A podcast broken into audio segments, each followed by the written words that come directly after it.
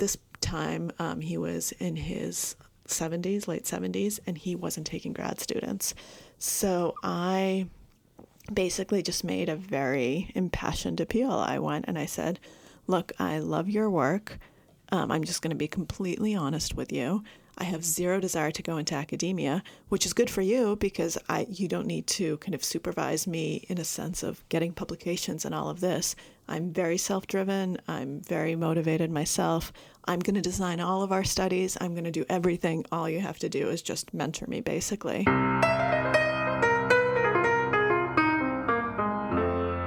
Before getting into today's interview, I want to talk a little bit about a subject that I've been thinking about the last couple weeks. And it was a little bit spurred on by a note that I got from a Cognitive Evolution listener named Nick. And he was interested in hearing a little bit more about uh, how I deal with the issue of self doubt and I want to take this opportunity to address some of the things that I've been thinking about on the subject because uh, I think that that's probably something that many of us are feeling in different varieties in the present moment. And uh, so, to start off with, I definitely find myself often in a state of, of self doubt, uh, and especially with uh, different things that are happening in the present circumstances and you know plans that I thought were going to work out one way, uh, they just don't they just don't go like that. And so uh, I've I've I've found that it feels hard. It, it doesn't it doesn't always feel like I'm making progress on stuff. And while I have managed to put out some some podcasts, you know, I, have honestly been struggling with my actual PhD research, and that's definitely been frustrating. And I think you know a lot of my peers feel the same way. And so there are a couple general things that I try to keep in mind and which are even among my sort of driving life philosophies. And so the first is that self doubt is often a sign that you are pushing yourself to do something that doesn't come easily. And I mean that in a healthy way. So if your goal is to minimize self doubt, that's easy. You just stay in your comfort zone right? But uh, whenever you challenge yourself to achieve something that isn't immediately in your grasp, you're going to have those moments where you're not really sure whether you can do it. And that is pretty much a guarantee when trying to do something new and difficult. I have experienced moments of great self doubt at pretty much every point uh, where I've made a big change in my life. And, you know, to be honest, I haven't always handled it well, or at least it's been tough on me. So, for example, uh, I didn't start off on a path of academic achievement. I was a uh, pretty average student in high school. And when I started college at UCLA, I was in way over my head. My first semester, I got D's and C's, and it took me a while to get used to that environment. And there was a long time uh, when I wasn't sure whether I was going to be able to cut it. But in retrospect, that was really a sign that I was working to expand my capabilities. And if I had gone uh, straight from high school for, to somewhere even more competitive, uh, like you know Harvard or Oxford, I am I'm pretty confident that I would have not have been able to do it. So uh, I think that the trick here is that there's a middle ground where you are pushing yourself uh, while not trying to tackle something that's too big. Uh, but at any rate, the the key point is that the self doubt you feel can uh, it can it can be a signal that you're expanding your capacities in a healthy and even powerful way. So the second thing that uh, I want to, to mention is that there's a relationship between self doubt and levels of abstraction. So what I mean is this: the the more specific the goal you have, the more room for doubt there is. You know, so for example, if I have an idea for an essay, I might get halfway through it and then start to despair because it just doesn't seem good enough. And, you know, I'll doubt whether or not uh, this idea is any good, whether or not I can do it justice, etc. You know, I can, I can get pretty down on myself about this sort of thing. So um, I might have self doubt about that specific uh, idea, but does that mean that I doubt my much higher level goal of knowing that I want to write and tell stories and dig into interesting ideas? No way. Um, sure, in in the moment, maybe I start to feel like I might never be good enough at those things. But once that initial feeling passes, I know that whether or not this specific project is going to work out, I am going to find a way to achieve my larger, more abstract goals. Um, I think that's something that uh, we hear uh, sort of a similar echo of in today's interview with Maria Konnikova. But um, another example from my own life is that, um, you know, so do I often doubt that I'll have a career as an academic and get a, you know, tenured job as a professor at an elite university? Absolutely. I am not certain about that at all. But then on, on the other hand, do I doubt that I will find some cool way to study human behavior in my professional life, no matter what exactly uh, that career trajectory takes? Nope. I, I, I totally know that I can hit that goal as long as I want to do. And so uh, self doubt, I think, can creep in when we get tied to these specific goals. Um, but there are so many different ways to get the high level thing that we want.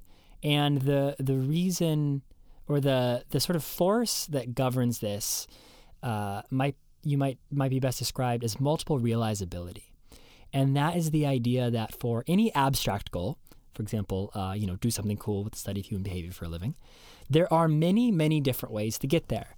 And while pretty much every important life goal is multiply realizable, we can often get fixated on one specific path there and it's natural for that to happen. But at the end of the day, you sort of have to take the broader perspective and see that there are so many different ways to get what you actually want, and that there is almost never an in principle reason why you can't achieve some version of it.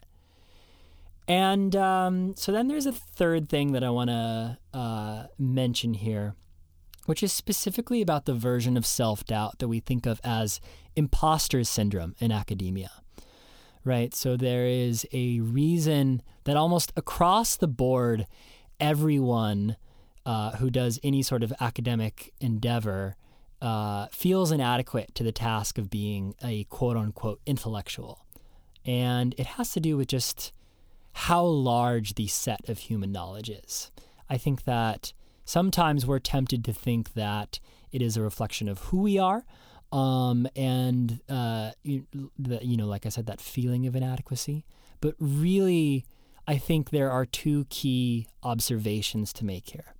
One is that there is just so much to know about the way the world works, and two, because everyone's interests and their experiences differ, each human being is going to have a huge amount of knowledge that uh, any other person picked random off the street won't.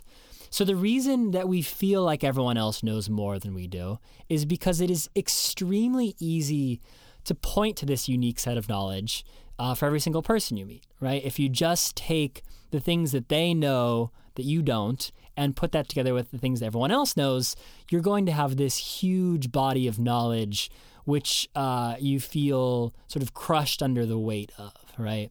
So when you put it all together, um, you, you just it, it becomes very easy to be aware of what everyone else knows that you don't.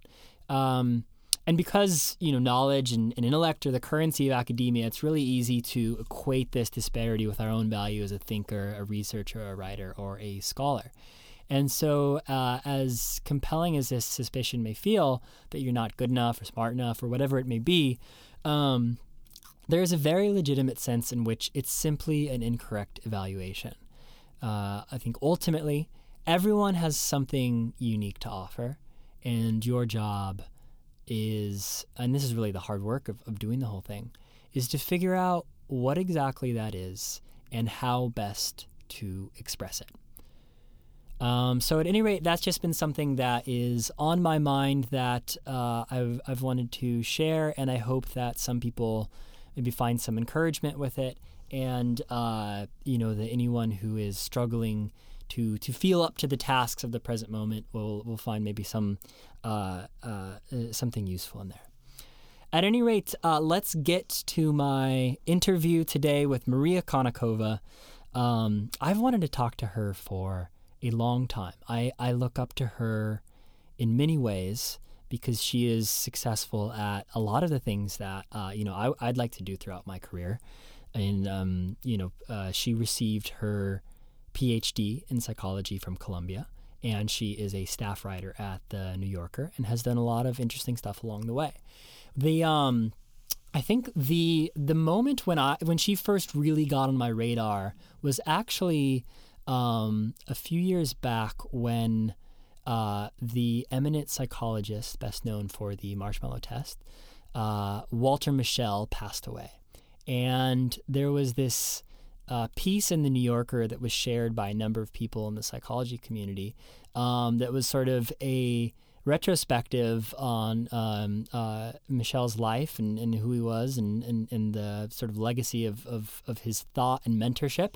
And the piece was just so good. It was written with authority from within the psychology community, but but also with this sort of beautiful, um, almost literary writing. And I was like, okay, okay, so who, but who wrote this? And it was Maria Konnikova. And then I started to look into her, and it turns out there was this whole iceberg's worth of incredible stuff, um, taking a really interesting line, uh, straddling psychological research and journalism. And she has written most notably for the New Yorker, where she's been based at for, for recent years, but also, as you'll you'll hear in the conversation, the Atlantic, Scientific American, uh, and she's also written two two previous books. And so I uh, sort of dug into her background and my own, uh, you know, sort of just lo- looking into it, being fascinated with her, and. Uh, I, I thought who she was and the way she thinks and the way she's been able to achieve um, uh, you know, the goal of, of being a writer and someone who expresses the psychological concepts that so many of us are interested in to a broader audience, uh, the way she was able to manifest this in her, in her own career. So I've wanted to talk to her for a while. And the occasion to talk to her was that her new book is coming out uh, today, June 23rd, 2020. And um, this book seems like one of the most phenomenally interesting premises for a book that I have seen in many years.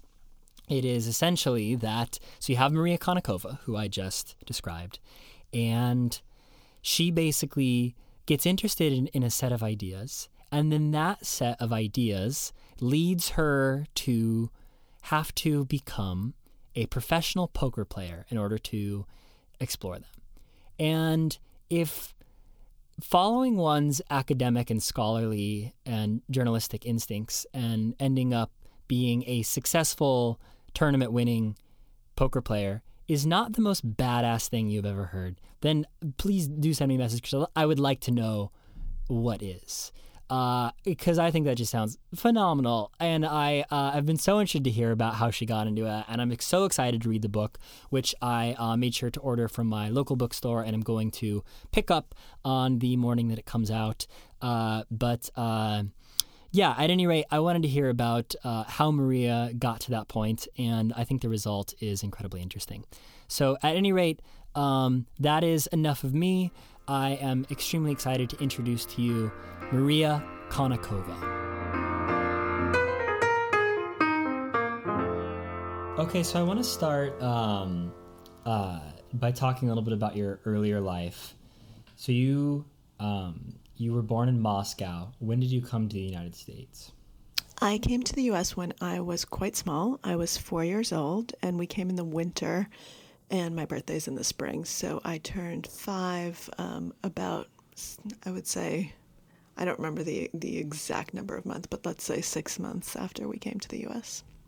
So I was I was a little kid, um, didn't speak a single word of English, and was petrified by this whole experience. I cried all the time and did not want to leave because I was so scared of going to a country where no one would understand me. And in fact, I was so stressed out. We went um, through, as a lot of Soviet Jews did at the time, we went through Austria and Italy, and we actually lived for quite some time in in Italy before um, getting political asylum in the U.S. And apparently, I would just completely pass out every day at the exact same time in the middle of dinner because I was just so stressed out that I, all I wanted to do was sleep. Uh, and so did those did those fears prove well founded? Um, in some sense, yes, absolutely. I think the thing that scared me the most was that I wouldn't be able to communicate, that I didn't know the language, and I understood that very well, even though I was a small child. That was something that really frightened me. Um, that no one would know what I wanted to say. And yeah, that that actually that came to be. I came to kindergarten. I didn't understand a single word, and it was it was not the best year. Um, but I'm a kid, and when you're four years old, when you're five years old, you pick up languages incredibly quickly. It's a miracle of the brain that we still don't understand. Um, but it happened. I learned English, and you know, I think the luckiest thing that ever happened to me is that my parents decided to come to the United States. Who in the world knows what would have happened had we stayed in the Soviet Union? Because at the time, it was the Soviet Union. Yeah. Um. So did you uh, did you always sort of carry that feeling of being uh, someone from somewhere else, or did you start to acclimate so much so that you felt uh, sort of at the same uh, background as as your classmates? No, that feeling never really went away um, because we moved um, eventually. The, the place where I started school was a fairly affluent uh, suburb of Boston. And we were able to move there because I actually had some low income housing. So we, we lived in assisted housing when I was little. And, um, but that was, I think they had one or two developments, and then the rest of the people were you know, middle class, upper middle class, upper class. Um, it was a very kind of very whitewashed, very waspy suburb um, of Boston. And um, I not only was an immigrant, we we were poor. We didn't have any money, so I would wear you know secondhand clothing um, and never really fit in in that sense. And in the third sense, I was Jewish, but I wasn't really Jewish because I was Soviet Jewish, which means basically an atheist. And we didn't celebrate any of the real Jewish holidays. Um, I ended up never having a bat mitzvah. You know, it was just not um, not important to me. And there was a very strong Jewish community in my town, but the Jewish community was Jewish. You know, you went to synagogue, you went to Hebrew school, you did you did all of these things. So I didn't fit in there. Um, but I also wasn't getting my first communion like the other classmates were doing. So it was it was something where it took me a while, and eventually I did make some friends. I made some close friends. Um, there's you know one person with whom I'm still friends to this day. Um, we live a few blocks apart in Brooklyn, um, and she's just the most incredible human being, and we ended up in very similar career paths. Um, but that's rare. Um, most of the people I was friends with, I'm no longer really in touch with. Um, but but I was lucky that I did have a very kind of I did have those core friends. Um, I had an amazing family. I had an amazing older sister who was always kind of my best friend and always had my back. Um, and tried to make sure that I wasn't getting bullied and would help me when I was crying in school because I didn't understand what was going on. So I was very lucky in those in those ways but I don't think I felt like an insider basically ever um, throughout my high school experience. It wasn't until I got to college that I really kind of found my people. Yeah. So what? What? Maybe what was that transition like? Where so you were you were in high school. What were you like in high school, and then when you went to Harvard, how did that change things? I think the one thing I will say for myself, even in high school, was that because I was an outsider and it felt like an outsider, I didn't I didn't necessarily feel the same need to conform because at some point I realized that I couldn't, that I was never really going to fit in. And I wanted to, don't get me wrong, you know, it would have been wonderful to be this great popular kid, but I wasn't. And I and I figured and I figured out that that wasn't going to happen. So that actually gave me a lot of intellectual freedom. So I ended up taking a lot of independent studies. Um, I did things that were really weird, like I took AP French when I was in ninth grade because I had learned French as a kid and was fluent at the time, so could do that. Then I took, you know, French literature, independent studies, Spanish literature, independent studies, creative writing, all of these things. And I didn't listen to my guidance counselor who said you need more math, you need more science. My senior year, I said, you know, I'm not taking any science classes. I don't, I don't like this. Um, I want to take writing. I want to take this. And she said, you know, you're never gonna this is crazy, your GPA is amazing, everything is great, but you're not going to get into college if you just go so lopsided. And I said, you know what? I don't care. I'm just going to do this. And obviously, I did end up going, you know, going to the college of my choice, um, and it all worked out. But I think that having that outsider status actually kind of gave me the strength to do things like that, and that is a trait of my personality that has remained uh, very, very strong throughout my entire life. Um, I will do what I want to do and follow my own curiosity and follow my own passion, um, despite what people around me might say. And sometimes it's very scary. Um, I've quit jobs without another job and with no money. So I've made very strange career choices. I mean, I left the New Yorker to become a professional poker player because I wanted to write a book about it. Another very strange career choice. So that uh, that's something that's really been, I think, a force for good. So that's how that's how something quite negative turned into something quite positive. Yeah, I, I'm sure that that will be a motif that comes up throughout whatever part of your, uh, you know, career and trajectory we talk about. Um, so when did you when did you first know that you wanted to become a professional writer?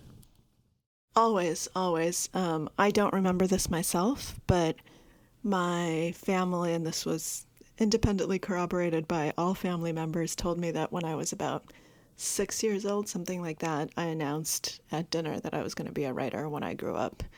And um, I wrote my first book, I think, when I was in first grade. It was about trolls. I remember this very well because I couldn't draw, and trolls were very popular at the time. I don't know if you remember the troll dolls. They had kind of all sorts of crazy colored hair, um, and were made, you know, out of I think it was some some sort of plastic. Anyway, they were incredibly popular, and I um, ended up writing a book about them, and I couldn't draw them, so I got this girl in our class who could draw really well to draw the illustrations for the troll books, um, and I that's what I always wanted to do. Um, that's what I always enjoyed doing. And it's funny, I don't remember how passionate I was about it at the time, but um, many years later, so my first grade teacher, who was just this incredible, incredible woman, Mrs. Parker, who was really nurturing and really just all, all the children adored her. So when um, I went back, she retired, and then there was this big ceremony for her many years later and they asked all of her old students to come and I came and I was I think I don't remember if I was a senior in high school or had just started college, but anyway, it was many years later. And she looked at me and she said, "You know, Maria, um, how was your writing? Um, are you are you still writing?" And that was the question she asked me, and it was so incredible that like that was the one thing about me that she remembered. Yeah, wow. Uh, and then so how okay so how did things start to fall into place then when you got into college right? When you knew you had this bent towards towards letters and then of course you you developed an interest uh, in psychology which I'm sure was uh, uh there earlier if if if not exactly manifest in the courses you took. So how did how did things start to fall into place then? Well it, it was really nonlinear. So yes I always wanted to be a writer but at some point in when I was in high school or junior high and I was reading all of these amazing novels by all these amazing uh, writers, I thought, oh my God, I can never do this. I'm just not going to be a writer. Um, I'm still very interested in it. I'll still take these classes, but this isn't for me. I can never be this good. Um, and I did at some point in high school realize that I love psychology. We we had an amazing high school. Um, it's a public school, but amazing classes and teachers and uh, we had an AP psychology class, and um, I took that and we read. I remember one of the summer reading books was Oliver Sacks's The Man Who Mistook His Wife for a Hat, and I just fell in love. I said, "Oh my God, this is incredible! I love the human brain. And um, when I went to college, I thought, you know, um, I'm at Harvard and I want to take all these psych classes, but I really like I also love the work of Steven Pinker because we'd already we'd also read some of his books and he was at MIT and I thought, well, you know, I'm going to ask if I can cross register. I want to take some classes with him at MIT. And actually my freshman year they announced that they had gotten uh, Steve Pinker to come over from MIT to Harvard. So I was able to take classes with him right there and he ended up becoming um, a mentor and an advisor um, for my undergraduate thesis and is still someone who I can turn to at, at any time for anything. And he became a bit of a role model in the sense of combining psychology and popular writing and popularizing all of this. Uh, so I was incredibly lucky to have made that connection. But at that time, um, it actually, you know, was the psychology and it wasn't writing. And it wasn't until about my junior year that I just I missed it so much and I couldn't stop thinking about it. So I um, applied to a creative writing class to a fiction workshop. And I didn't tell anyone because a lot of people would apply and only a handful would get accepted because I didn't want to have to tell people and have people asking, Oh, have you heard back yet? All of this stuff. So I applied, I ended up getting in and ended up basically devoting my last two years of college. I took all the fiction writing I could um, and graduated both with a senior thesis and a portfolio, a writing portfolio. Um, and that was that, except, you know, when you graduate from college, it's really hard to say, I want to be a writer, especially when you have no money and when you don't have any connections. I didn't know anyone, I didn't know how the writing world worked. You know, I was very naive when it came to that. And so I had to try to think of alternative ways. So it was actually many, a few years until I was able to start writing regularly and even longer, working at full time jobs and doing other things until I was able to start publishing. Yeah, okay. So what um so I want to talk about the Steven Pinker relationship a little bit. Um uh, is there any like big thing that stands out that you've learned from him that's like, oh yeah, this is one of the big things that I took with me? Yeah, don't give a damn what anyone thinks or says about you. and realize that everything you say can and will be taken out of context. And read the fucking article because so many people misquote Steve all the time because they don't actually take the time to read what he says and instead take some sort of polarizing remark and um, take it completely out of context. So I think he's really he really inspired the way I approach literature, the way I, I mean scientific literature, the way that I approach actually social media, Twitter, all of that. I will not tweet anything. I will not do anything before I actually read it. Whenever I write about psychology, I always track down the source because you have no idea how many times people will have been misquoted over and over and over for like the last 30 years and you finally track down the original study and you see it doesn't say at all what people said it that it says. And i think that it really added depth to my writing when i write about psychology because i go way back in time. I will never write about a single study. I will always see exactly where the theories are coming from where everything is coming from um, and it's advice I, I would give to any writer mean, find the roots and and figure out, you know, what people are really saying, and follow your passion because you know a lot of people forget. A lot of people will say, "Oh, you know, Steven Pinker, you know, pop psych, blah blah blah." The guy revolutionized how we understand language. He revolutionized a lot of our approach to cognitive psychology. Um, so, you know, p- take everyone's career as a whole and realize what they've done and what they've accomplished. And I still think that he and Oliver Sacks are the two best um, writers psychology has ever given the world.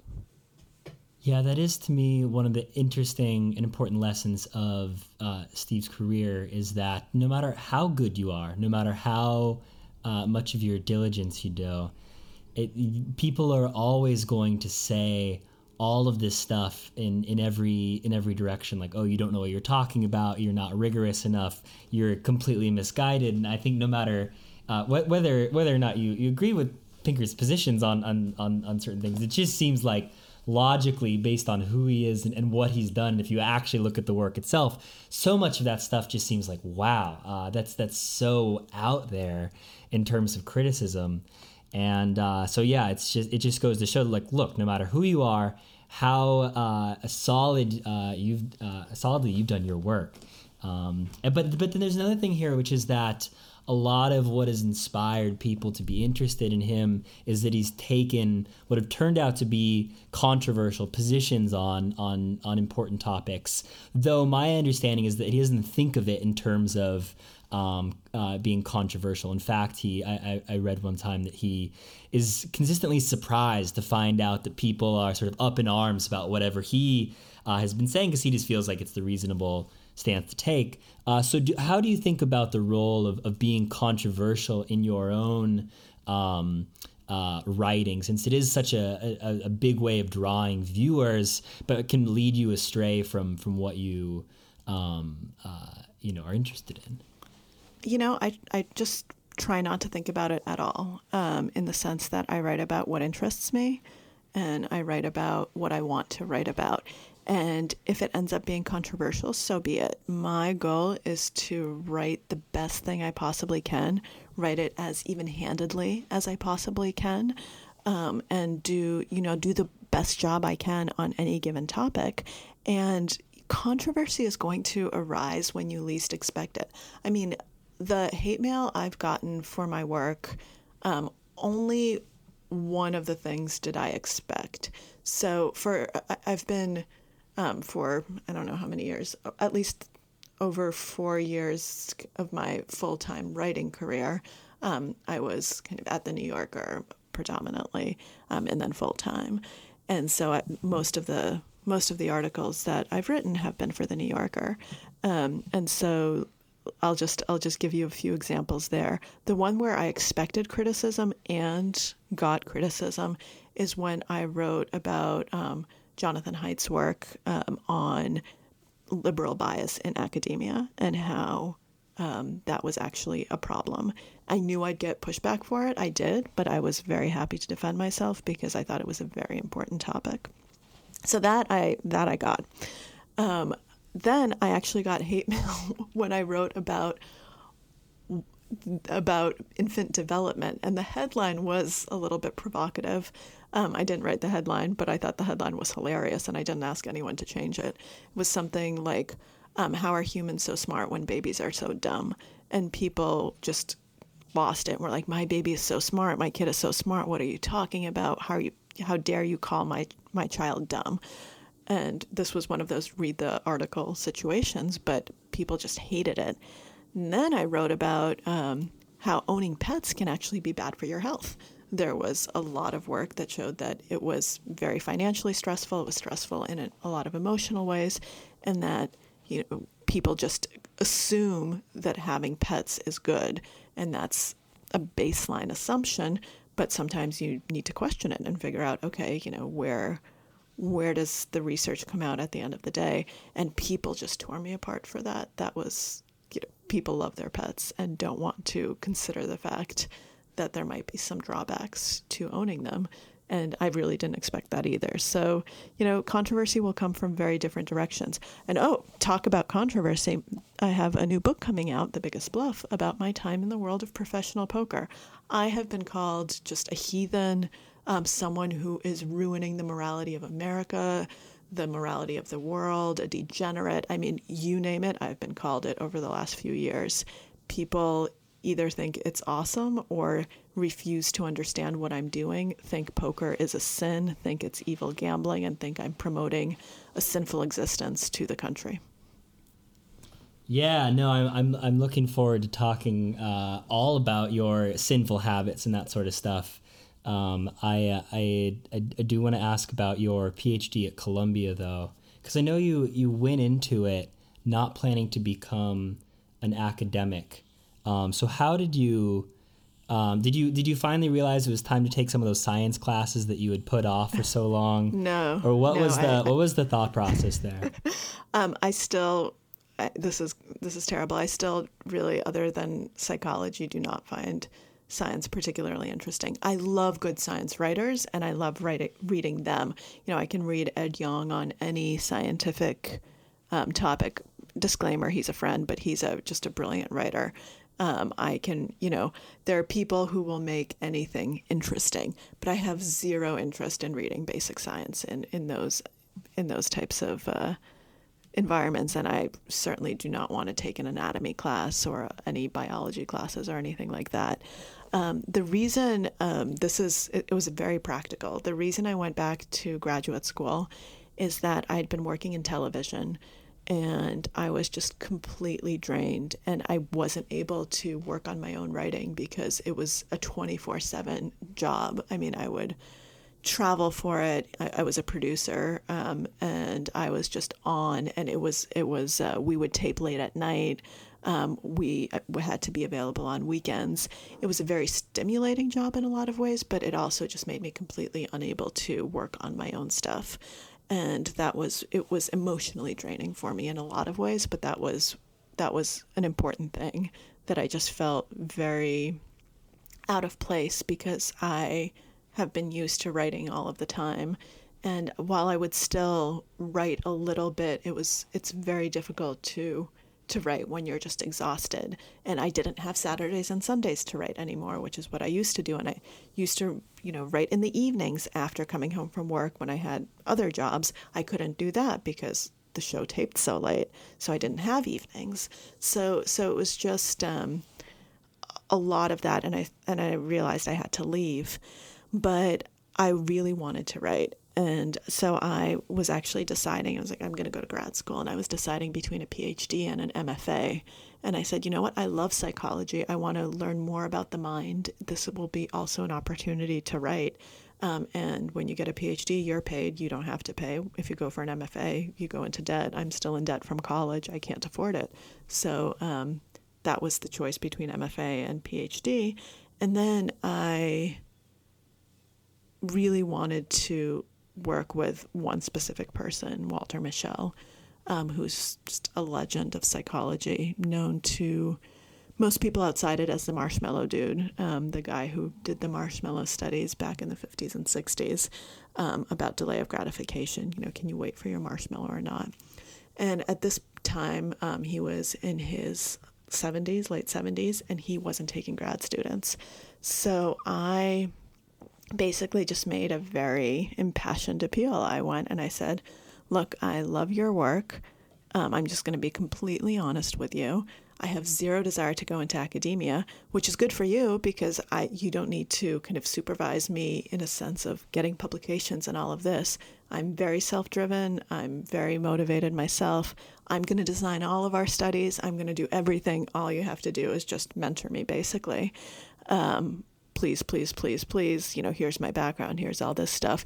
It obviously it helped that I had a recommendation from Steve because it ends up that Walter gave Steve his first job um, in academia. You know, it's a small world, so you know, all of these things came together, um, and Walter agreed. So I became his final grad student, and it was, I think, one of the defining relationships of my life. Um, and I feel incredibly lucky that he was so open minded and said, you know what, I love that you want to write. I love that you don't have academic ambitions. To be perfectly honest, if I were going into academia right now, I probably wouldn't because I really hate what academia has become. Um, he he was someone who believed that you should have outside interests. He was not one of these people who thought you should be, you know, 100% in academia, 100% focused on that, because he thought that that just made you a shallow thinker. And he was very upset that that's where academia was heading, that you were penalized rather than rewarded for having broad interests, that you had to publish at such an insane pace. I mean, obviously, Walter is someone whose publication record is insane, but if you look at his early career, he published a few papers before getting his first job at Harvard. Um, so, so that's what he wanted to go back to, to people who did solid work and could, you know, take a year to publish a paper. And so he was, it's very rare in academia to have someone support you if you say you're not going into academia. So I think I probably got one of the only advisors in the world who would have been okay with that. So my, I mean, whenever students ask me about this, I say, don't don't do what I did. Um, if you actually want to get in, because I didn't care if I didn't get in ultimately. Um, I was very ready to walk away if the specific thing didn't work out. Um, but if you really want to get in, most people are, don't want to hear that you don't want to go into academia. That's just, you know, that's kryptonite to grad school. Yeah, wow. Um, okay, and then uh, before we get into your uh, uh, current project, I want to ask a little bit about your first book, which was um, Mastermind, uh, uh and it was uh, about how to think like Sherlock Holmes. And so I'm curious, so did, how did that project start? And did you know when you sort of embarked on that that it was going to turn into a book? What was the sort of genesis of that? I so when I was in grad school, um, I started writing for um, the popular press. I did you know, a few articles here and there, um, and then uh, w- was able to get a few things published in Scientific American, and they gave me, and I had a really, you know, I had a very different approach, and they gave me a column. Um, they said, you know, this is pretty cool. You can try it out. And so I, my column pitch was, um, they didn't just give me a column, I pitched it um, was called Literally Psyched, um, and it was about the intersection of psychology and literature.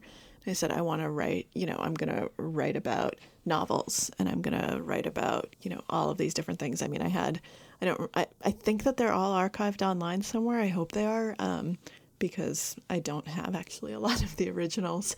Um, but, um, you know, I remember writing about um, Huckleberry Finn and all of these just I, rem- I wrote about dune you know i would write about what i was reading and draw psychology lessons and all of these things from what i was studying at columbia and one of the columns was about sherlock holmes but really it was about mindfulness and i had wanted to write about mindfulness and um, this was back before anyone knew what mindfulness was in you know in the popular world obviously millions of people knew what mindfulness was, but it wasn't a buzzword. It wasn't kind of a hot topic. So I wanted a way to really describe mindfulness and explain it. And it brought me back to Sherlock Holmes, which was one of the earliest books I remember from my childhood. Um, my dad would read it to us when when I was small, and I hadn't reread it as an adult at all. But I remembered this scene between Sherlock Holmes and Watson where Holmes asks Watson how many steps lead up to 221B Baker Street, and Watson doesn't know. And Holmes says, That's the difference between us. I you only see, I both see and observe. And I didn't remember the exact quote, but I remember the scene. And so I just Googled, you know, 221B Baker Street steps, Holmes, Watson. Got the story, read the story. I was like, this is brilliant. This is exactly what mindfulness is about wrote the column. It did really well. I think it was my most read piece. Um, people loved it. And then I also, when I, after I reread that Sherlock Holmes story, I thought, wow, this is really good. I want to reread all of Sherlock Holmes. So I started rereading them, and and I just thought, wow, this is a gold mine. There's just so much psychology here. So I started writing. Basically, I did a sub column of my column I said, you know, for for a few months, I'm going to do lessons from Sherlock Holmes because this is so cool. People loved it, and that's when I realized, you know, this might actually be a book, and that's where Mastermind came from. Wow! And so, yeah, so uh, that's that's really cool. When did what was that point where you realized, hey, uh, I want to? So did, did you did you construct the book proposal and send it out to agents based off of the um, uh, Scientific American pieces. What did that process look like? Um, no, I got really lucky. Um, an editor saw the pieces and actually reached out to me, so it ended up um, going out in exclusive submission. Um, and I had agents reach out to me too. So I um, I had a very unusual situation where someone really liked what I wrote um, and reached out and said, "Hey, do you you know do you have representation? Do you have a home for this? And um, so I ended up, you know, I, I ended up not going out very broadly and um, just submitting it to this one editor. And in, I mean, I'm eternally grateful that that happened that way. in retrospect, I would have wanted, you know, to get more opinions, but um, you know, at the moment, I just was very excited and you know got got incredibly lucky. It was a wonderful press. Um, I was published by Viking, and then um, I ended up taking um, a leave of absence from Columbia to finish the book. So I took a semester off. I still graduated on time though, because I, you know, didn't care about the academic publication side, um, and am someone who is very, very organized and motivated when it comes to kind of getting stuff done. I'm the most disorganized person in the world when it comes to you know my process and all of that. But I, i'm very good at you know getting things done. So i you know i knocked out a lot of years of research in a much shorter period of time um, and was able to defend on time even though i went on a leave of absence to write mastermind. And then i got very lucky um, that mastermind did well. It hit a nerve. Um, it ended up coming out right around the time that sherlock holmes was becoming popular and um, Sherlock, the BBC series came out, and Elementary came out. And then I got accused of riding the Sherlock Holmes train, and I wanted to tell people, guys, I sold this book several years ago. I had no idea that this was going to happen. But um, I think it, it kind of caught the winds of a popular zeitgeist at the moment. And um, that helped it sell well so that I was able to kind of then convert that into other writing um, and be able to write full time when I left Columbia. Yeah, no, that's that's amazing. That's that's that's awesome timing. And then, but I'm I'm just curious. So when you say, uh, okay, you know, maybe I could have looked a little bit more broadly. Do you have anything in mind on, you know, uh, is there something that you missed out on that you would have liked to have, or what's the idea there? No, I mean, I I I would never want to say that. Like I said, I'm eternally grateful to my first editor.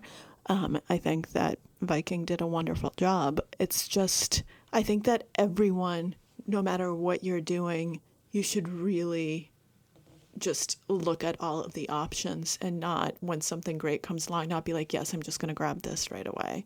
Um, so I, I, just think it's a good life lesson um, to just take a step back and say, okay, you know, this might be the best thing, but, you know, maybe I should, you know, have an agent who will shop it around um, maybe I should look at a few different options. Maybe I should get a few different perspectives, just because I think that also challenges you.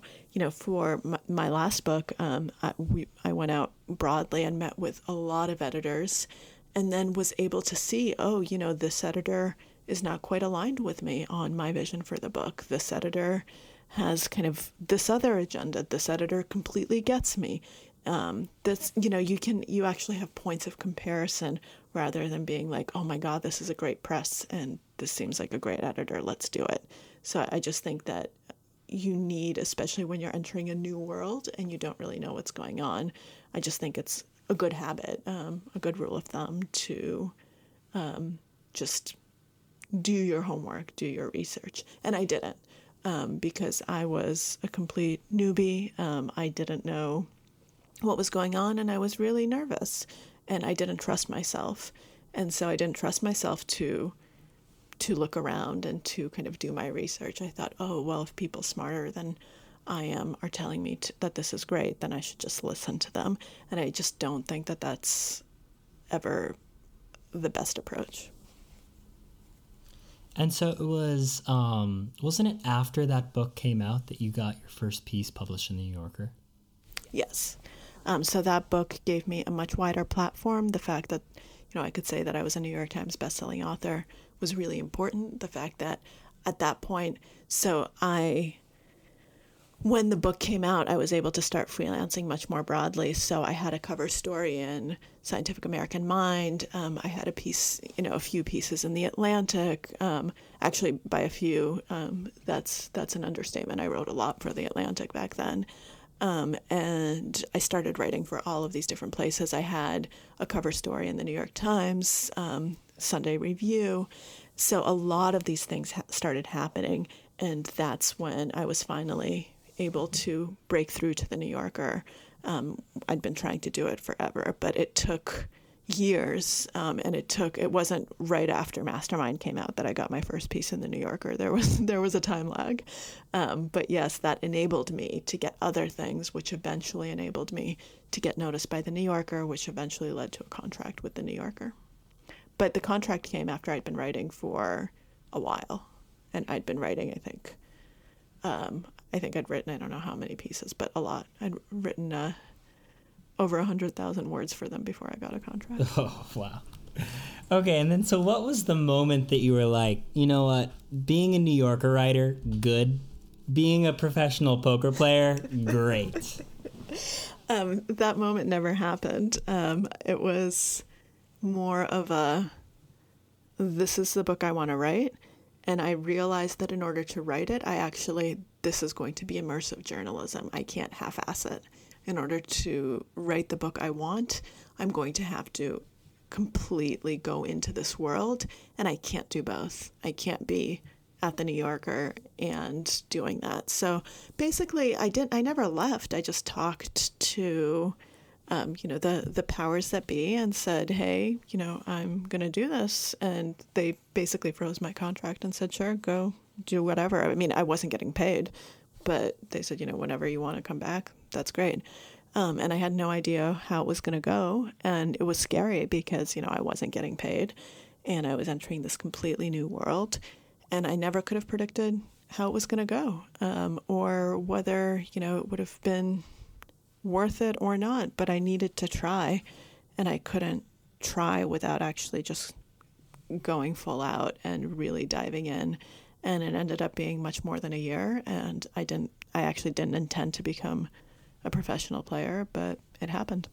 Okay so your your thesis at columbia was uh, on the limits of self-control self-control illusory control and risky financial decision making now risky financial decision making it's almost like you were studying to be a poker player. It's true it's true. My dissertation is actually so aligned with the skills of poker that you know if you look at things in retrospect it does seem like a lot of the things we're building up um, but it's not you know you know how life works. It's not never it's never that neat in the moment. It just looks that way in retrospect. But yes um, so walter and i originally so I came to grad school in 2008, just as the markets just tanked and you know the, this horrible financial crisis was happening, and so, um, you know, I told Walter, wouldn't it be interesting to figure out why this happened and what's going on? And he said, Yeah, I think it's great. Let's let's figure it out. Let's work on self control and kind of fi- risky financial decision making. And we went into it thinking that people who are high in self control would be much better at making these sorts of decisions and were probably what prevented the crash from being even worse than it was. Um, the, obviously, the title of the dissertation is The Limits of Self Control. That's not what we found. Um, instead, you know, we found these really interesting effects with the illusion of control, of how, you know, very smart people would fall for the illusion of control um, when you put them in stochastic environments like the stock market. And so, yeah, I spent multiple years looking at, you know, how do we make decisions with incomplete information when you know, there's a lot of uncertainty, when things are changing all the time, when you're emotional, when you're under time pressure, when you're under a lot of emotional pressure, when you're stressed, all of these different elements of it. And if you look at poker, um, a lot of the things that I studied were incredibly relevant to the world of poker. Um, who knew? Yeah, and then so when you say there was a, mom- uh, a moment where you're like, "Oh, this is the book that I want to write," what did that? How did how did that sort of bubble up for you? Where did that come from? So I never wanted to write about poker. I didn't know anything about poker. I didn't care about poker. I'm not someone who cares about games really. You know, I don't play board games. I don't play video games. The only time I'd played a video game was when I was assigned to write a, a piece about first person shooters for The New Yorker. Um, and so I played first person shooters and found that that was actually quite interesting, but I was doing it as research and that did not. Um, make me want to be a professional gamer in any way, shape, or form. I was glad I was glad to do it, and then I was glad to stop doing it. Um, so it's not something that interests me. Any types of games. I'm not. A, I don't watch any sports. You know, I just I don't care about the gaming world. Um, but I wanted to write about luck, and I wanted to write about the role luck plays in our lives, um, kind of the limits of control, the limits of what we can control, how we can learn to tell the difference between what we can and can't control. But that's that's not a book. Um, that's kind of a philosophical life inquiry. Um, so I needed to find a book, and so my writing process is really disorganized as far as the writing is concerned. But the one thing that I always, always do, no matter what it is that I'm writing, if it's a you know newspaper short piece, a magazine article, a book, doesn't matter. I do a lot of reading first. So I do, you know, hours, weeks, months, sometimes years of reading before I write a single word. And the years only only come for books when um, I realize that I've been reading about a topic for a really long time. But that's always the first step. So I started reading a lot about chance, about luck, about all of these things. And I came across John von Neumann's Theory of Games. Uh, that's the foundational text of game theory. And found out that von Neumann was a poker player and that he loved poker and that he actually that poker was the inspiration for game theory that he thought that this was the one game that was capable of lending the correct insight into human strategic decision making and would serve as a good enough metaphor for the most complex types of strategic decisions that it would basically help prevent nuclear war um, and so he went out to solve poker, and that's how game theory was born. Poker, by the way, No Limit Hold'em is still unsolved. Um, so this is kind of the last one of the last frontiers of gaming. Um, it's what AIs are trying to do right now. It's kind of their benchmark. Can we solve No Limit Hold'em? And the answer so far has been no. But that really piqued my interest, and I thought, oh well, this you know absolute genius polymath. Um, if he thinks that there's something to poker and that that's a good way, a good lens of looking at these types of questions, why don't I look into this poker thing? And when I started doing that, something clicked. I thought, you know what? This could be a book. Me going into this completely new world, learning how to play, finding someone to mentor me and to teach me, um, and seeing what happens. And through that, exploring chance and exploring um, the role that it plays in our lives. So that's how poker came about.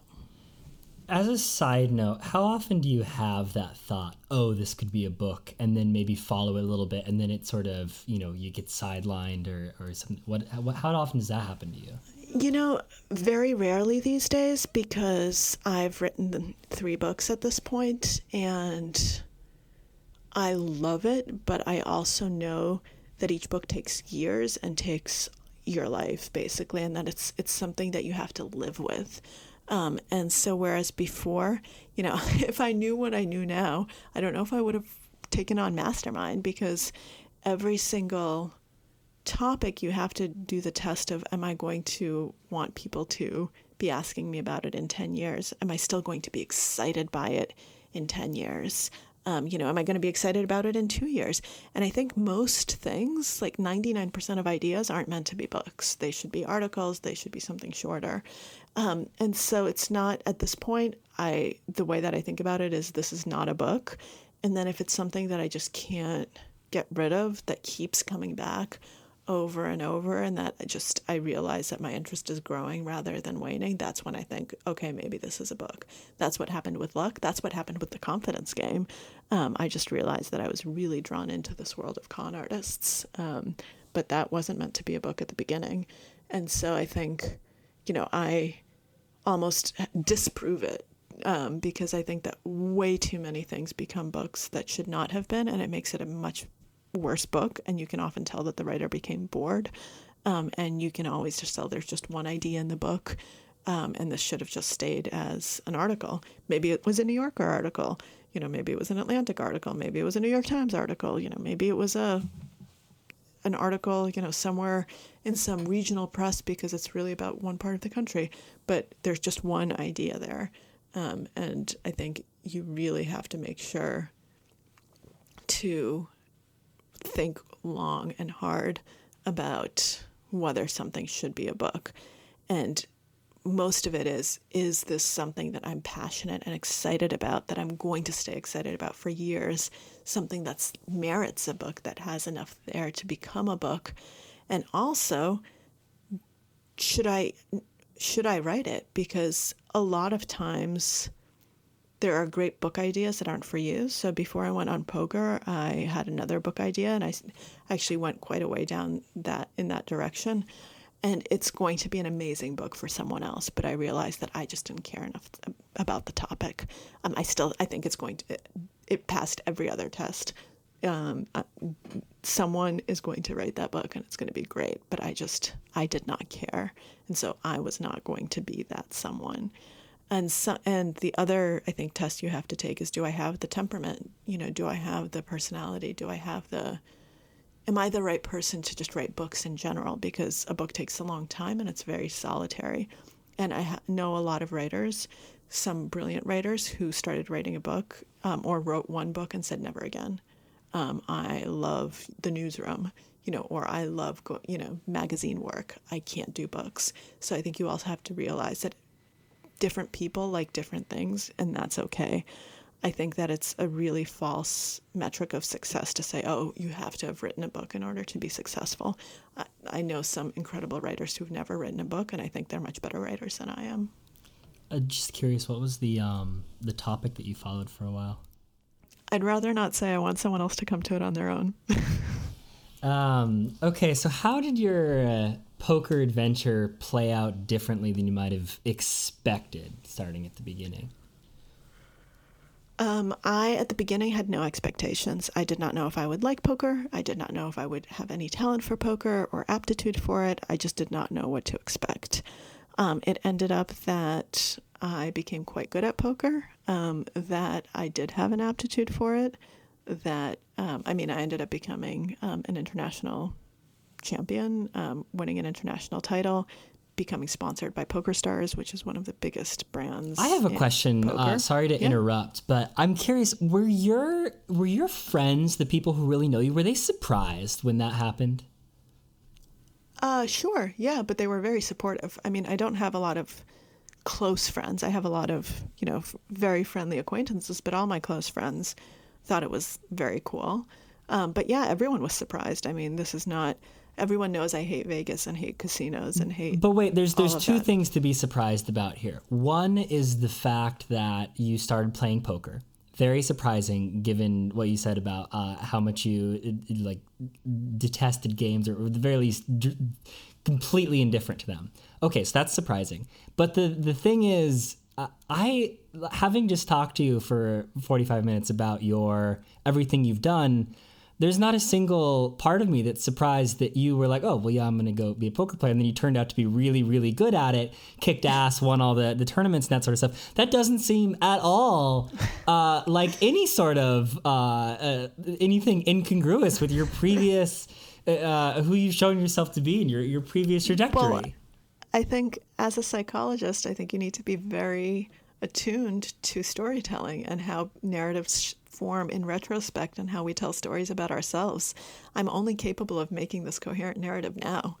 Um, if you had talked to me five years ago, I would have laughed at you if you had said I'd become a poker player. No, but wait, because so the... I can't see a lot of these themes. You know, the themes only become. I'm able to draw them out right now. Um, but you know, how many people go to grad school and study risky decision making and then become professional poker players? I actually don't know a single one. I don't know anyone else, not in my, you know, I think I am the only, as far as I know, I'm the only psychology PhD playing professional poker in the world. Um, so it's not like studying these t- sorts of things makes it inevitable that you go in this direction. How many, you know, it's it's very. Most writers never do an immersive journalism pro, uh, project. So a lot of these things, in retrospect, the themes come together and the narrative coheres. But you know, looking in the future, I don't think it's you still can't predict it, and so it's still it's still very shocking when it happens because it's not something you would have ever imagined. So I didn't mean to insinuate that uh, you were for sure going to become a professional poker player per se. Um, I guess yes. Uh, there's no doubt that the a posteriori, a posteriori probability of you going from uh, that is, is, I mean it's it's, uh, it's yeah. it's I just small, I just but- meant that at the moment, you know, it seems it seems less surprising in retrospect, but at the moment, believe me, it was very surprising. Um, no, there's not about well. it's it's it is. I am so incredibly excited to read the story because it is like it is such a in terms of the actual things that that that that that, that happen there. I am so excited to hear your rendering of, of all of it and putting it together.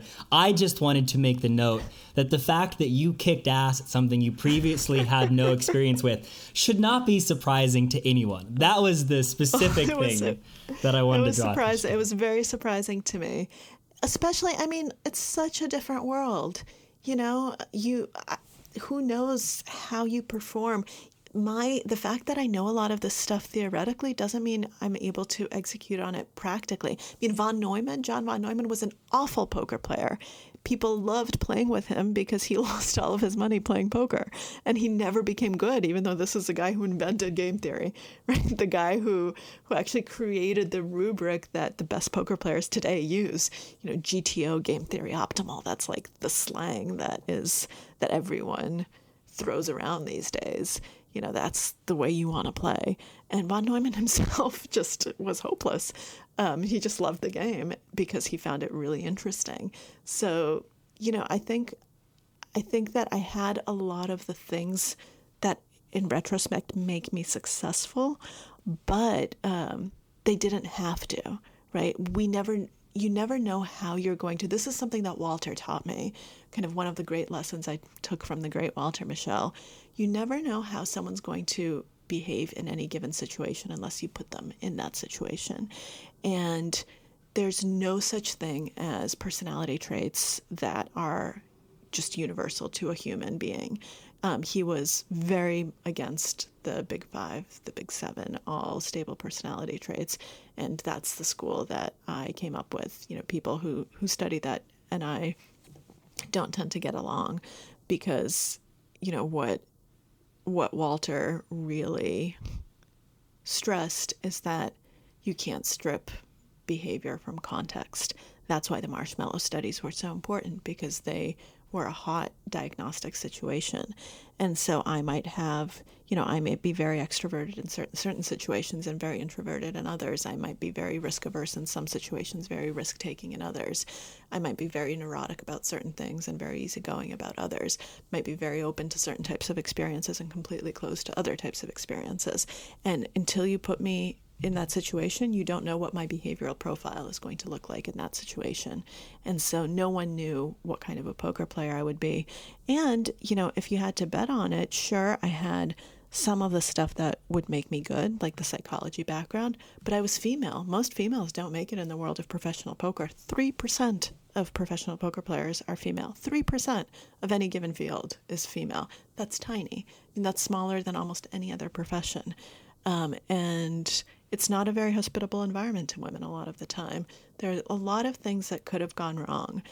And and I because I hated casinos and have never been in that situation, I had no idea, you know, what would have happened had I realized that I loved gambling. Poker is not gambling, but what would have happened if I realized that like I like chasing highs, that I have an addictive personality.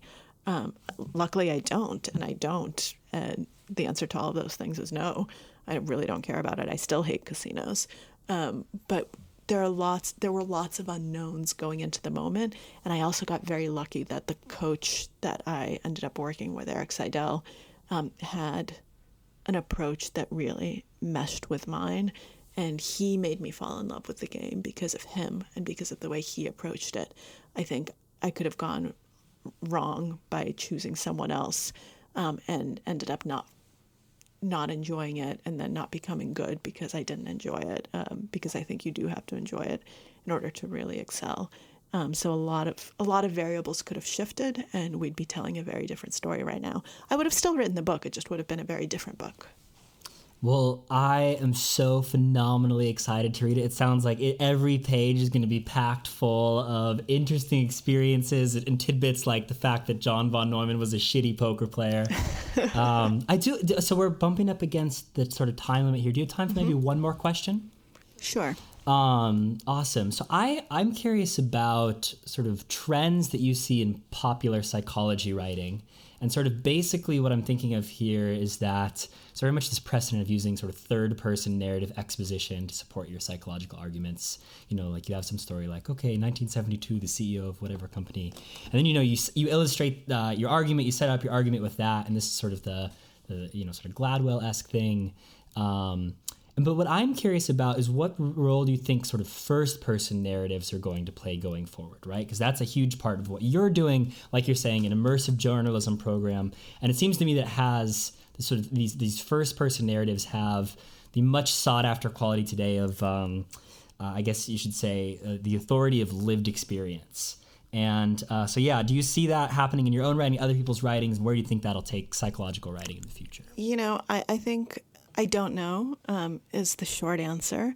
I think we need to be really careful about, you know, going in any one direction. I think the lesson from the past is that, you know, write whatever suits the material the best in the way that it suits it best. And there's no one style fits all. I mean, Malcolm Gladwell is a phenomenal storyteller, sometimes too good because some nuance gets lost but I, you know, no one can take away his storytelling ability from him. He is, I think, one of one of our greatest storytellers. Most writers aren't, and so then it ends up looking formulaic and lo- looking Gladwellian because it just looks like, oh, yeah, of course you're using that formula of you know story and then psychological lesson. But when Malcolm does that, it doesn't look that way. It doesn't look formulaic um, because the story's so engrossing and he does it so well but that works for him. It doesn't work for a lot of other people. First person narrative, yeah, I'd rather read Thinking Fast and Slow than anyone else on decision psychology, including myself, because Danny Kahneman has lived it and has studied it and has won the Nobel Prize for it. And, you know, get it from from the mouth of, of the guru, of course that's what I want. But do I want, you know, do I want someone who has zero knowledge about that suddenly writing in the first person? About how I decided to test out all of these different studies on myself and here's what I found? No, I think that that's going to be that's going to re- lead to very facile conclusions. So, did I think I was ever going to write a first person book? Absolutely not. I'm not a first person writer. I don't write personal essays. That's not something I've ever done until now. Um, and this entire book is in the first person and it's about me. And I'm never a character in anything I write. So this was just totally different. And it ended up that way. It wasn't planned to be that way. Um, so I think you need to let the material, you need to let what you're doing dictate the form, not the other way around. Um, that's how you're going to make the best book, the best article, the best whatever it is. Um, and I think that you have to be very careful of doing something because it's the trend or writing about something because it's the trend. You know what? Write about what you want to write about. If it's interesting to you, if you care about it, it's going to be interesting to other people. I mean, Sean Carroll makes me care about physics. I've never taken a physics class in my life. So I think that that's kind of the answer to the question at the end of the day. That was my interview with Maria Konnikova. Uh, I hope you enjoyed. I certainly found that one to be a, uh, a really fun interview, so I hope you got something out of it. Um, though I will say that it did put me in mind of something uh, I recently heard Krista Tippett say. And if you don't know Krista Tippett, her podcast is On Being, and uh, it's a you know interview podcast in a in a sort of similar personal style to this one. Though the difference is that, in in my opinion, Krista Tippett is probably the most phenomenal interviewer that I've ever come across, with perhaps the exception of Oprah. At any rate, uh, the thing she says is essentially that she tries not to get people while they are on book tour uh, because when you get someone on book tour, they have an agenda, right? They are doing the interview to try and encourage people to uh, buy their, their most recent book, and that is going to you know, sort of influence the way they approach the more personal conversations. And I think you can definitely hear that that sort of thing play out in this conversation where I, I want to take these sort of winding personal excursions through Maria's history. And she's like, Yes, but you know, there's this actually this really fascinating book that I just spent the last three years writing. What if we talk about that? Which I don't blame her for. Um, and uh, uh, uh, I do think that everyone should buy the book. Um, but I'm also glad that, uh, you know, to some extent, I stuck to my guns. I was like, well, no, we're actually going to dig into this shit because this is what I this is what I want to hear about. At any rate, uh, there's a lot that I loved about Maria and sort of getting deeper into the way she thinks. And the first thing is that just, I mean, up front, I am a sucker for people with clarity of vision. And I think that Maria definitely falls into this um, this sort of category or when you listen to her talk about her life and her work and even other people's lives and works it's just like okay yeah here the world seems to make sense uh, the way she operates in it and um, uh, I, I, think that there is uh, something powerful in that and it's certainly a quality in a in a thinker that I am attracted to. And um, the other person that this quality reminds me of was my guest from last week's episode, Steven Pinker, who uh, Maria uh, studied under directly and um, uh, certainly learned a lot from about this sort of intersection between uh, public presentation of psychological ideas and um, uh, you know just the different ways of, of, of, bringing that into a career. And uh, so some of the the other things are that there's just the level of fluency between the way Maria speaks and the way Steve speaks. It's very unique, and it's sort of this. They almost bulldoze through a conversation. I don't necessarily mean that negatively, but um, when they get started on a train of thought, they know where they're going. They give the impression that uh, they're on this sort of path and they're going to keep it going, and uh, that there is always this sense of authority, right? When they speak, you get the sense that oh they are speaking from a place of, of knowledge and uh, having thought about it and and all this sort of stuff and I think that that's a uh, it, it's it's certainly a, a hard mystique to cultivate but I think both of them uh, have done it quite well and I think uh, uh, you know Maria's at a, a, slightly earlier stage of her career than Steve and I think that that will continue to sort of be cultivated in, in her further further work.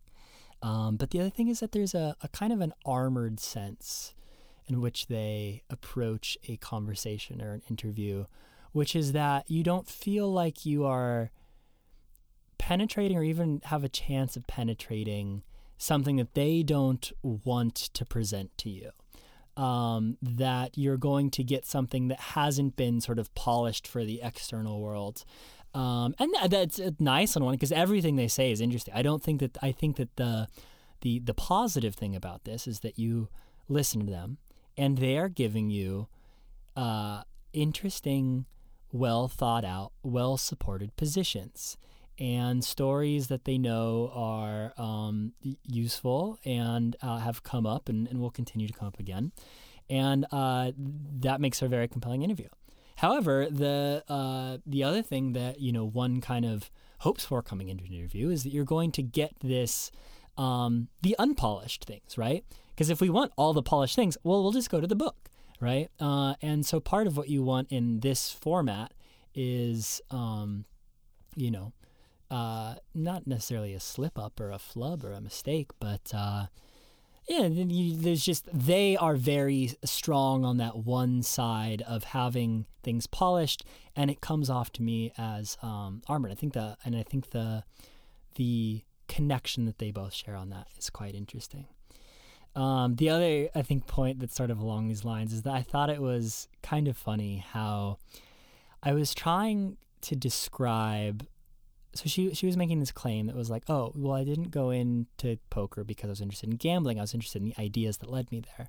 And then I said something to the effect of, well, there's literally nothing surprising about the fact that you decided one day, hey, I'm going to become a poker player, and ended up kicking ass at it. And I and and it was what's funny is that she sort of became defensive at this uh, this claim because I think the way maybe she interpreted it was that, you know, one thing that you want in a book is that there's something surprising about it, right? You want to you want uh, a, an unexpected story, a um, idea that you didn't previously know or understand, something like that, right? And um, so, you know, if I maybe she felt like I was leveling this claim that she was not doing something sufficiently unique or, or interesting, which certainly was not my intention at all. Um, but simply that it's like, oh, like, like she seems just so fucking competent at everything. Uh, it you could set her in any environment that that she has made up her mind that she's going to succeed in. It's like, oh yeah, totally. I I believe that she's going to succeed in that. Uh, so anyway, I thought that that sort of slight misapprehension or miscommunication between us uh, was was you know was slightly funny. At any rate, I think the biggest thing that I took from Maria's um, my, my my interview with Maria was that maybe I would sum up her um, approach to success with two rules. One is do the thing, and two is do whatever it takes to do the thing. Um, so I don't I don't think there's actually a lot of mystery in the way Maria's career has unfolded, which is that well she knew she wanted to be a writer. She knew she wanted to sort of eh, okay like there's going to be a psychological so that's kind of the space of ideas she's interested in. And so well what did she do? She wrote a lot. She studied psychology and um, got increasingly more sophisticated uh, and higher profile opportunities there's there's there's no uh, there's not there's not really any hidden subtext to that in in as far as I can tell. And she was doing at any point either one of two things. One, she was doing the thing that she wanted to do. She was writing articles and trying to get them published. She was, um, you know, working on psychological topics that she thought was uh, were interesting, important. Or she was uh, doing what she thought it would take to position herself to do those uh, in the future. Right. So kind of the the PhD thing was like this, where it's like, well, uh, this is a useful tool for me to position myself to wanting to, you know, be. This is going to give me the credibility, the platform, the uh, whatever you want to call it, to be a New Yorker writer in the future. And um, uh, the connection there is not. Uh, uh, it, it's just not too far away, right? It's just it, it's, it sort of it sort of makes sense, and so I, I think that there's uh, yeah, this sort of directness uh, about her, her, approach to things, which is which is quite refreshing, and uh, I definitely found it uh, to some extent inspiring.